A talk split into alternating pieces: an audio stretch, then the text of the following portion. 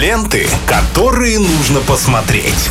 Киногуд на Радиохит. В прямом эфире Радио Хит Виталий Морозов и очередная возможность обсудить интересное кино. Возможно, вы его уже смотрели, но что-то не заметили. Мы об этом как раз и рассказываем в нашей рубрике «Киногуд». Привет! Да, всем привет. Э, И вы знаете, мы как-то два дня говорили м, как в плохом кино. Что Ну, как о плохом, ну, и о таком себе.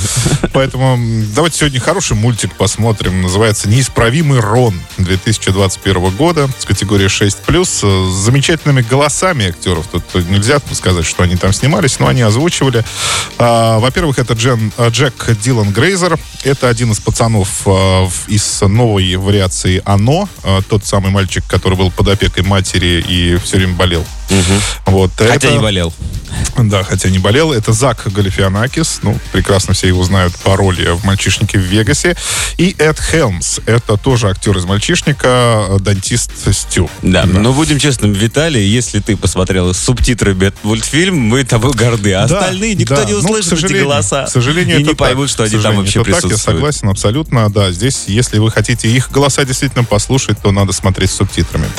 А, о чем мультик? Школьник Барни живет э, в небогатой семье, у него нет друзей, все его одноклассники увлечены новой разработкой IT-компании Bubble, э, интерактивными роботами. Э, такими вроде, они вроде смартфонов, но это роботы очень похожие на... Еву из мультика «Вали». Ну, наверное, да, ближе. Хотя я, у меня ассоциация была с А2D2. Консервным ведром? А2D2 нет, из «Звездных войн». Ну нет, там совсем все по-другому. Ну, я бы не сказал. У Барни нет э, денег на такого робота, но однажды на его день рождения бабушка купила модель с рук. То есть какой-то не на заводе, а где кто-то ей предложил в подворотне, она взяла, купила, хотела обрадовать внука. Ну, в общем-то, обрадовала, но у модели оказался небольшой баг. Э, Отсутствие заводских настроек, благодаря которым робот способен обучаться, слушать и сам э, обучаться, разговаривать и, главное, слушать э, человека, своего хозяина. Он получает имя Рон и становится действительно настоящим другом Барни. Это не всем нравится, конечно, в первую очередь это родителям, особенно а, затем его одноклассникам. И э, уже доходит до того, что хозяин компании э, совершенно вылитый Стив Джобс. Э, никаких сомнений не возникает У вообще другого только абсолютно. цвета кожи. Нет, почему? Он это, который был изначально директором компании. Какого цвета? Он, он белого цвета кожи. Нет, сначала был вот этот кудрявый хозяином, а потом тот Ну, потом. совет да, директоров ну, на себя переманил. Вот, э, и Важно. вот он, нет, не важно. Вот, и способен, вот он абсолютно похож. Зачем так явно его рисовать был? Ну, это вообще не важно. В общем, им тоже это очень не нравится, и потому что это все может повлиять на деньги, которые зарабатывает компания. А, мультфильм стал, в общем-то, в один ряд с другими проектами на эту тему. Э, Самый последний из которых это «Митчеллы против машин», э, где поднималась уже проблема общения внутри семьи. Ну, если честно, прям не сравнивать нельзя, потому что тот шедевр, а это прям вот посредственность. Не знаю, не, не могу сказать. В принципе, оба мне и тот понравился, и этот, кстати, этот даже больше понравился, потому что здесь все-таки история одного человека, а не целой семьи. Э, В принципе, маленького такого человека, ребенка. Вот, а, так, что, а, ну вот, проблема общения внутри семьи, члены которой, ну, строят стену, да, между собой при помощи гаджетов, и как вообще они влияют на нашу жизнь.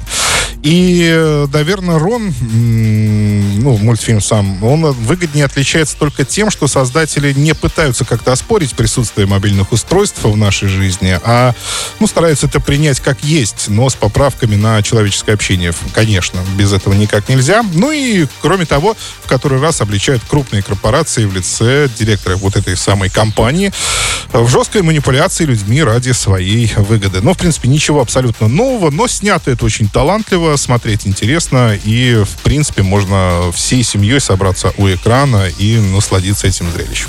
А, Неисправимый Рон, э, 2021 год, категория 6+. Ну и э, вопрос, друзья. Сегодня снова мы разыгрываем два билета в кинотеатр «Мир».